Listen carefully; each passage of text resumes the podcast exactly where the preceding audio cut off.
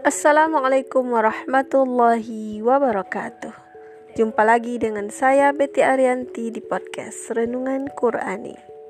Kali ini kita akan belajar tentang mutiara Al-Qur'an surat Al-Baqarah ayat 1 sampai 4. A'udzu billahi minasyaitonir rajim.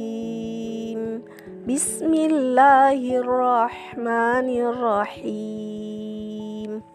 Alhamdulillahi rabbil alamin. Ar-Rahmanirrahim. Maliki yaumiddin. Dengan nama Allah yang Maha Pemurah lagi Maha Penyayang. Segala puji bagi Allah Tuhan semesta alam, Maha Pemurah lagi Maha Penyayang, yang menguasai hari pembalasan. Surat Al-Fatihah ayat 1 sampai 4. Surat ini diturunkan dua kali, pertama di Makkah dan kedua di Madinah. Surat ini dibandingkan dengan surah-surah lain merupakan surah yang diturunkan sekaligus secara lengkap. Dilihat dari urutan turunnya, surah ini terdapat pada urutan kelima. Jika ditilik dari susunan mushaf Al-Quran, surat ini terdapat pada urutan pertama. Kendati pun demikian, sebagian ulama berpendapat bahwa Surat yang pertama kali diturunkan ialah Al-Fatihah, bukan surat Al-Alaq. Di antara ulama yang berpendapat demikian adalah Syekh Muhammad Abduh. Surat ini dinamakan surat Al-Fatihah karena ia sebagai surah pembuka dalam susunan mushaf Al-Quran. Surah ini dinamakan juga Ummul Quran dan Ummul Kitab karena di dalamnya termuat pokok-pokok isi Al-Quran. Selain itu, surah ini dinamai juga dengan As-Sab'un Mathani yang artinya tujuh ayat yang selalu diulang-ulang dalam salat dan disebut juga Al-Quranun Azim. Membaca surat ini dalam setiap salat adalah wajib Salat tidak sah kalau tidak dibaca surat Al-Fatihah. Al-Fatihah disebut juga Fatihatul Kitab yang artinya pembuka Al-Quran karena susunan surah dalam Al-Quran dimuat dengan surah ini. Nama-nama lain dari surah Al-Fatihah ialah Ashifa atau obat penawar.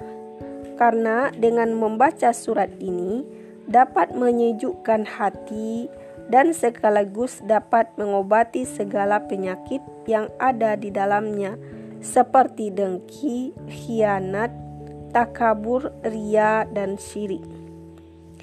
Al-Waqiyah penjaga atau pemelihara karena dengan mengamalkan surat ini dapat membentengi seseorang dari tindakan-tindakan yang bertentangan dengan agama dan senantiasa berada di bawah naungan Allah.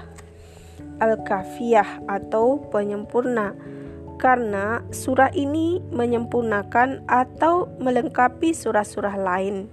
Kandungan isinya meliputi seluruh kandungan surah lain dalam Al-Quran. Selanjutnya surah ini dinamakan juga Asasul Quran atau dasar atau pokok Al-Quran karena di dalamnya terdapat intisari kandungan Al-Quran. Surat Al-Fatihah ini mengandung pokok-pokok isi Al-Quran secara global dan prinsipal yang meliputi prinsip tauhid, ibadah, akhlak, dan muamalah. Keempat prinsip ini kemudian dijabarkan dalam surah-surah lain dan kehidupan orang beriman didasarkan pada prinsip-prinsip ini. Karena itu, dalam setiap solat, orang beriman memohon kepada Allah agar diberikan hidayah untuk mengikuti pola kehidupan yang benar dan lurus. Muhammad Abduh menyebutkan bahwa Surah Al-Fatihah mengandung pokok-pokok ajaran mengenai tauhid, wa'ad atau janji, dan wa'id ancaman, ibadah, kebahagiaan, hidup, dan kisah-kisah. Asbabun Nuzul Dalam suatu riwayat diceritakan bahwa Rasulullah Shallallahu Alaihi Wasallam apabila mendengar suara panggilan, Hai Muhammad, maka begitu beliau mendengarnya, beliau terus lari. Kemudian Warakah bin Nofel menasihati beliau. Apabila engkau mendengar suara panggilan, maka tetaplah hatimu sampai engkau mendengar apa yang dia ucapkan kepadamu. Maka tatkala terdengar suara panggilan, Hai Muhammad, jawablah labbaik dan ucapkanlah aku bersaksi bahwa tidak ada Tuhan kecuali Allah dan aku bersaksi bahwa Muhammad adalah Rasulullah. Kemudian bacalah Alhamdulillahi Rabbil Alamin Ar-Rahmanir Rahim Maliki Yaumiddin sampai akhir surat Al-Fatihah Al-Fatihah riwayat Abu Ishaq dan Maisarah dari Ali bin Abi Talib. Selanjutnya Ali bin Abi Talib meriwayatkan bahwa surat Al-Fatihah diturunkan di Makkah dan surat ini merupakan perbendaharaan dari bawah arash. Abu Salih dari Ibnu Abbas berkata, ketika Nabi Shallallahu Alaihi Wasallam berada di Makkah, beliau membaca Bismillahirrahmanirrahim. Alhamdulillahi Rabbil Alamin. Maka orang Quraisy berkata, Semoga Allah menghancurkan mulutmu. Hasan dan Katadah cenderung pada riwayat ini, namun menurut Mujahid, surah Al-Fatihah diturunkan di Madinah. Menurut riwayat Ibnu Abbas, Rasulullah Shallallahu Alaihi Wasallam bersabda, Ubay bin Ka'ab membaca Ummul Quran kepada beliau, maka beliau bersabda, Demi Allah yang jiwaku ada di tangannya. Surah Al-Fatihah ini tidak ada tandingannya baik dalam Taurat, Injil maupun Zabur. Bahkan tidak ada tandingannya dengan surah-surah lain dalam Al-Quran. Sesungguhnya surah ini adalah As-Sab'ul Mathani dan Al-Quran Al-Azim yang aku terima darinya. Tauhid Sendi kehidupan mukmin. Ayat pertama menegaskan bahwa setiap perbuatan yang baik mesti didahului dengan menyebut nama Allah. Dengan penyebutan namanya, beramal menunjukkan pemusatan keimanan seseorang kepada Allah yang Maha Pemurah dan Penyayang. Kemurahan dan kasih sayang Allah menandakan bahwa perbuatan yang sedang dilakukan itu mendapat izin dan ridho darinya. Dengan demikian, setiap amal yang dimulai dengan menyebut nama Allah akan memperoleh pahala dan keridoan dari Allah. Sebaliknya, amal yang tidak disebut nama Allah maka akan sia-sia dan tidak memperoleh pahala darinya. Kemudian, kata alhamdu sinonim dengan asana, berarti segala puja dan puji. Maksudnya, hanya Allah yang berhak dipuja dan sekaligus dipuji dalam arti yang sebenarnya. Kata puja berbeda dengan puji. Puja biasanya dipakai untuk menghormati sesuatu yang dianggap maha agung atau dianggap lebih tinggi daripada manusia. Maka ada orang yang memuja dewa, patung, dan berhala. Bagi orang beriman yang hendak yang berhak dipuja hanyalah Allah.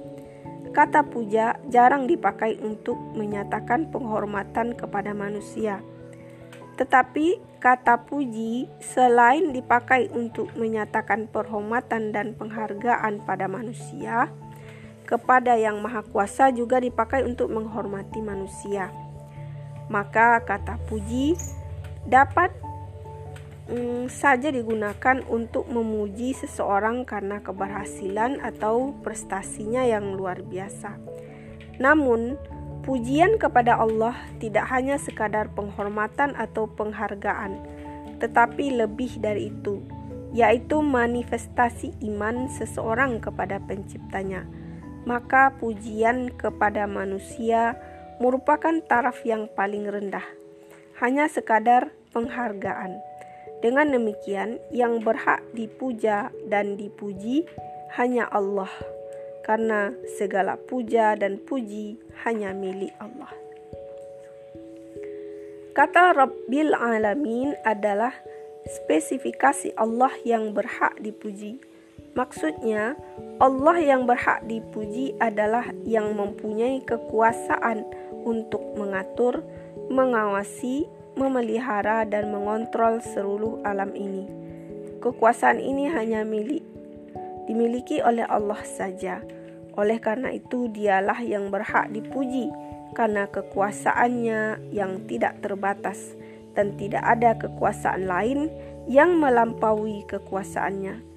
Dengan kata lain, bukti kekuasaan Allah ada pada alam ini. Maka, ketika manusia menerima nikmat, ia secara spontan mengucapkan "Alhamdulillah". Karena yang memberikan nikmat itu adalah Allah, maka segala keutamaan dan kenikmatan ada di sisi Allah. Manusia hanya diberikan secuil kenikmatan di dunia ini dan akan diberikan secara sempurna di akhirat nanti. Dalam ayat selanjutnya Allah menegaskan kembali sifat Rahman dan Rahimnya. Meskipun dia memiliki kekuasaan yang tidak terbatas, itu bukan berarti dia bertangan besi sehingga membiarkan makhluknya, khususnya manusia, begitu saja. Bahkan sebaliknya, dia sangat menyayangi seluruh makhluknya, termasuk manusia. Allah menyiapkan segala fasilitas di alam ini untuk dinikmati oleh makhluknya. Dan yang paling banyak menikmati fasilitas kehidupan yang disiapkan Allah adalah manusia. Oleh karena itu, manusia wajib mensyukuri nikmat yang diberikan kepadanya. Kalau bukan karena kasih sayang Allah, maka tidak ada binatang dan manusia yang mampu membesarkan anak-anaknya. Karena kasih sayang Allah lah, maka binatang dan manusia saling menyayangi dan saling tolong-menolong. Kata Ar-Rahman dalam ayat di atas berarti kelembutan dan kemurahan Allah kepada siapa saja dari makhluknya, tumbuhan, hewan, manusia baik kafir maupun mukmin. Sedangkan Ar-Rahim menunjukkan kasih sayang Allah hanya diberikan kepada orang beriman saja. Ini logis karena rasa sayang itu biasanya dilimpahkan kepada orang yang lebih dekat atau lebih taat kepadanya. Dalam kehidupan sehari-hari pun, kita dapat merasakan betapa rasa sayang itu diberikan seseorang hanya kepada kekasih atau sahabat dekat dan setia kepadanya. Keistimewaan berupa kasih sayang yang diberikan Allah kepada orang-orang yang patuh dan taat kepadanya adalah sesuai dan dengan janjinya bahwa Dia akan memberikan kehidupan yang bahagia kepada orang beriman, baik laki-laki maupun perempuan. Rasa sayang Allah dengan sifat rahim terrealisasi secara paripurna di akhirat nanti. Maka makna Malik mim fathah dibaca panjang bermakna yang memiliki atau menguasai. Sedangkan Malik dengan uh, memendekkan mim berarti raja. Khusus untuk kata Malik ini dapat dibaca dua cara, memanjangkan mim ma atau memendekkannya. Namun, membacanya sesuai dengan yang tertulis dalam mushaf Al-Quran jauh lebih baik.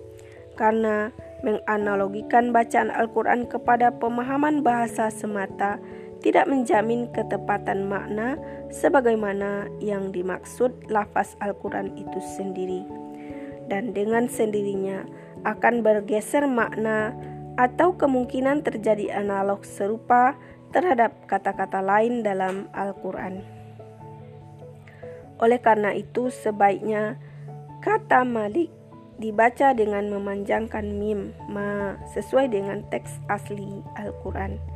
Jadi, pada hari pembalasan atau perhitungan amal atau yaumiddin hanya Allah yang berwenang untuk menentukan nasib akhir manusia apakah ia bertempat di surga atau di neraka maka Allah akan memanggil orang-orang yang selama di dunia senantiasa mengingat dan beribadah kepadanya untuk menerima kasih sayangnya yaitu surga yang penuh dengan kenikmatan. Demikian mutiara Al-Quran kali ini. Terima kasih atas segala perhatian. Mohon maaf atas segala kekurangan. Assalamualaikum warahmatullahi wabarakatuh.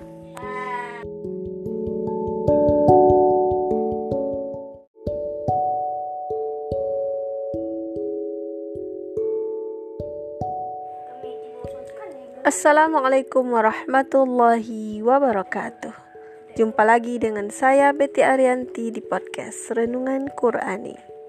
Kali ini kita akan belajar tentang mutiara Al-Quran surat Al-Baqarah ayat 1 sampai 4. A'udzu billahi minasyaitonir rajim.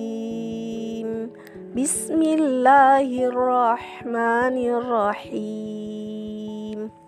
Alhamdulillahi Rabbil Alamin. Ar-Rahmanirrahim. Maliki Yaumiddin. Dengan nama Allah yang maha pemurah lagi maha penyayang. Segala puji bagi Allah Tuhan semesta alam, Maha Pemurah lagi Maha Penyayang, yang menguasai hari pembalasan. Surat Al-Fatihah ayat 1 sampai 4. Surat ini diturunkan dua kali, pertama di Makkah dan kedua di Madinah. Surat ini dibandingkan dengan surah-surah lain merupakan surah yang diturunkan sekaligus secara lengkap. Dilihat dari urutan turunnya, surah ini terdapat pada urutan kelima. Jika ditilik dari susunan mushaf Al-Quran, surat ini terdapat pada urutan pertama. Kendati pun demikian, sebagian ulama berpendapat bahwa Surat yang pertama kali diturunkan ialah Al-Fatihah, bukan surat Al-Alaq. Di antara ulama yang berpendapat demikian adalah Syekh Muhammad Abduh. Surat ini dinamakan surat Al-Fatihah karena ia sebagai surah pembuka dalam susunan mushaf Al-Quran. Surah ini dinamakan juga Ummul Quran dan Ummul Kitab karena di dalamnya termuat pokok-pokok isi Al-Quran. Selain itu, surah ini dinamai juga dengan As-Sab'un Mathani yang artinya tujuh ayat yang selalu diulang-ulang dalam salat dan disebut juga Al-Quranun Azim. Membaca surat ini dalam setiap salat adalah wajib Salat tidak sah kalau tidak dibaca surat Al-Fatihah. Al-Fatihah disebut juga Fatihatul Kitab yang artinya pembuka Al-Quran karena susunan surah dalam Al-Quran dimuat dengan surah ini. Nama-nama lain dari surah Al-Fatihah ialah Ashifa atau obat penawar. Karena dengan membaca surat ini, dapat menyejukkan hati dan sekaligus dapat mengobati segala penyakit yang ada di dalamnya seperti dengki, khianat, takabur, ria, dan syirik. Al-Waqiyah penjaga atau pemelihara karena dengan mengamalkan surat ini dapat membentengi seseorang dari tindakan-tindakan yang bertentangan dengan agama dan senantiasa berada di bawah naungan Allah. Al-Kafiyah atau penyempurna karena surah ini menyempurnakan atau melengkapi surah-surah lain. Kandungan isinya meliputi seluruh kandungan surah lain dalam Al-Quran. Selanjutnya, surah ini dinamakan juga Asasul Quran atau dasar atau pokok Al-Quran karena di dalamnya terdapat intisari kandungan Al-Quran. Surat Al-Fatihah ini mengandung pokok-pokok isi Al-Quran secara global dan prinsipal yang meliputi prinsip tauhid, ibadah, akhlak, dan muamalah. Keempat prinsip ini kemudian dijabarkan dalam surah-surah lain dan kehidupan orang beriman didasarkan pada prinsip-prinsip ini. Karena itu, dalam setiap solat, orang beriman memohon kepada Allah agar diberikan hidayah untuk mengikuti pola kehidupan yang benar dan lurus. Muhammad Abduh menyebutkan bahwa surah Al-Fatihah mengandung pokok-pokok ajaran mengenai tauhid, wa'ad atau janji, dan wa'id ancaman, ibadah, kebahagiaan, hidup, dan kisah-kisah. Asbabun Nuzul Dalam suatu riwayat diceritakan bahwa Rasulullah Shallallahu Alaihi Wasallam apabila mendengar suara panggilan, Hai Muhammad, maka begitu beliau mendengarnya, beliau terus lari. Kemudian Warakah bin Nofal menasihati beliau, Apabila engkau mendengar suara panggilan, maka tetaplah hatimu sampai engkau mendengar apa yang dia ucapkan kepadamu. Maka tatkala terdengar suara panggilan, Hai Muhammad, jawablah labbaik. Dan ucapkanlah aku bersaksi bahwa tidak ada Tuhan kecuali Allah dan aku bersaksi bahwa Muhammad adalah Rasulullah. Kemudian bacalah Alhamdulillahi Rabbil Alamin Ar-Rahmanir Rahim Maliki Yaumiddin sampai akhir surat Al-Fatihah. Al-Fatihah riwayat Abu Ishaq dan Maisarah dari Ali bin Abi Talib. Selanjutnya Ali bin Abi Talib meriwayatkan bahwa surat Al-Fatihah diturunkan di Makkah dan surat ini merupakan perbendaharaan dari bawah arash. Abu Salih dari Ibnu Abbas berkata, ketika Nabi Shallallahu Alaihi Wasallam berada di Makkah, beliau membaca Bismillahirrahmanirrahim. Alhamdulillahi Rabbil Alamin. Maka orang Quraisy berkata, Semoga Allah menghancurkan mulutmu. Hasan dan Katadah cenderung pada riwayat ini, namun menurut Mujahid, surah Al-Fatihah diturunkan di Madinah. Menurut riwayat Ibnu Abbas, Rasulullah Shallallahu Alaihi Wasallam bersabda, Ubay bin Ka'ab membaca Umul Quran kepada beliau, maka beliau bersabda, Demi Allah yang jiwaku ada di tangannya. Surah Al-Fatihah ini tidak ada tandingannya baik dalam Taurat, Injil maupun Zabur bahkan tidak ada tandingannya dengan surah-surah lain dalam Al-Quran. Sesungguhnya surah ini adalah As-Sab'ul Mathani dan Al-Quran Al-Azim yang aku terima darinya. Tauhid Sendi kehidupan mukmin. Ayat pertama menegaskan bahwa setiap perbuatan yang baik mesti didahului dengan menyebut nama Allah. Dengan penyebutan namanya, beramal menunjukkan pemusatan keimanan seseorang kepada Allah yang Maha Pemurah dan Penyayang. Kemurahan dan kasih sayang Allah menandakan bahwa perbuatan yang sedang dilakukan itu mendapat izin dan ridho darinya. Dengan demikian, setiap amal yang dimulai dengan menyebut nama Allah akan memperoleh pahala dan keridhaan dari Allah. Sebaliknya, amal yang tidak disebut nama Allah maka akan sia-sia dan tidak memperoleh pahala darinya. Kemudian kata alhamdu sinonim dengan asana berarti segala puja dan puji. Maksudnya hanya Allah yang berhak dipuja dan sekaligus dipuji dalam arti yang sebenarnya. Kata puja berbeda dengan puji. Puja biasanya dipakai untuk menghormati sesuatu yang dianggap maha agung atau dianggap lebih tinggi daripada manusia.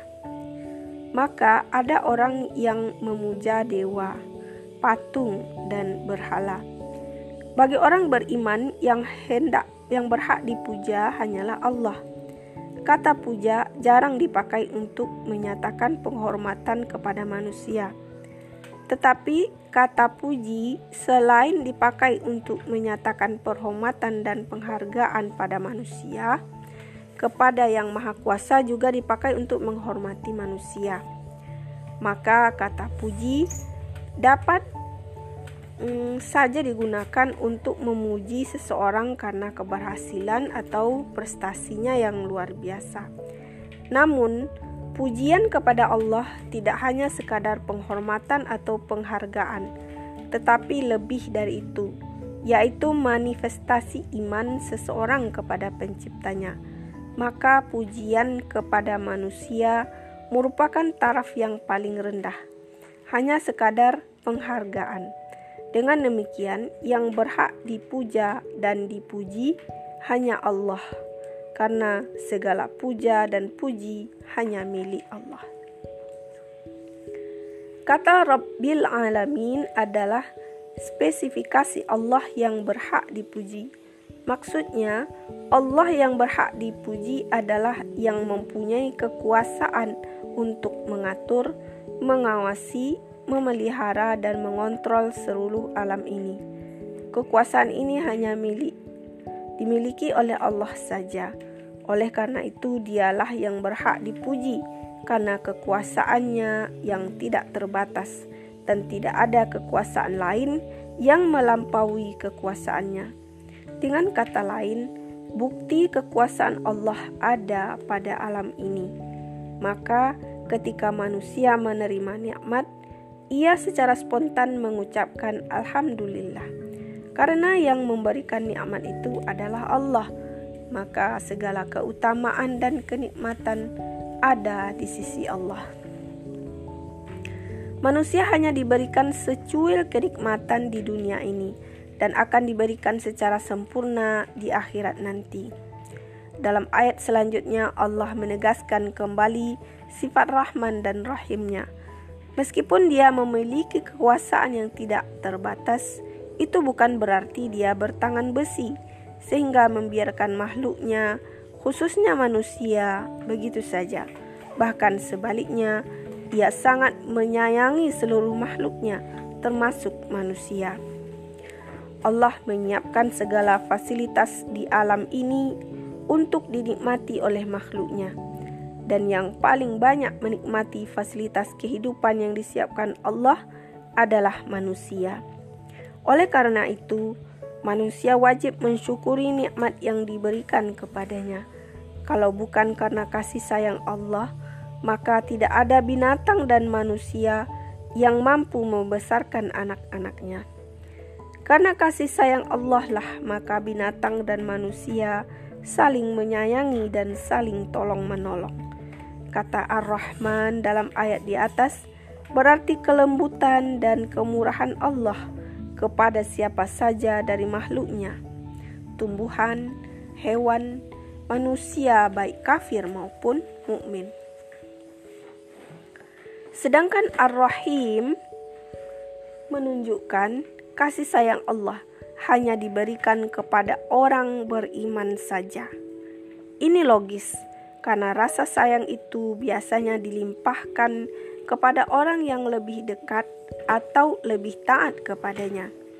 Dalam kehidupan sehari-hari pun, kita dapat merasakan betapa rasa sayang itu diberikan seseorang hanya kepada kekasih atau sahabat dekat dan setia kepadanya. Keistimewaan berupa kasih sayang yang diberikan Allah kepada orang-orang yang patuh dan taat kepadanya adalah sesuai dan dengan janjinya bahwa dia akan memberikan kehidupan yang bahagia kepada orang beriman, baik laki-laki maupun perempuan.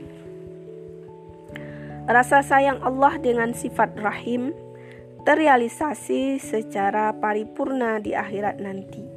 Maka makna malik mim fathah dibaca panjang bermakna yang memiliki atau menguasai. Sedangkan malik dengan uh, memendekkan mim berarti raja. Khusus untuk kata malik ini dapat dibaca dua cara. Memanjangkan mim ma atau memendekkannya. Namun, membacanya sesuai dengan yang tertulis dalam mushaf Al-Quran jauh lebih baik. Karena menganalogikan bacaan Al-Quran kepada pemahaman bahasa semata tidak menjamin ketepatan makna sebagaimana yang dimaksud lafaz Al-Quran itu sendiri. Dan dengan sendirinya akan bergeser makna atau kemungkinan terjadi analog serupa terhadap kata-kata lain dalam Al-Quran. Oleh karena itu, sebaiknya kata Malik dibaca dengan memanjangkan mim ma sesuai dengan teks asli Al-Quran. Jadi, pada hari pembalasan atau perhitungan amal atau yaumiddin, hanya Allah yang berwenang untuk menentukan nasib akhir manusia apakah ia bertempat di surga atau di neraka. Maka Allah akan memanggil orang-orang yang selama di dunia senantiasa mengingat dan beribadah kepadanya untuk menerima kasih sayangnya, yaitu surga yang penuh dengan kenikmatan. Demikian mutiara Al-Quran kali ini. Terima kasih atas segala perhatian. Mohon maaf atas segala kekurangan. Assalamualaikum warahmatullahi wabarakatuh. Thank you.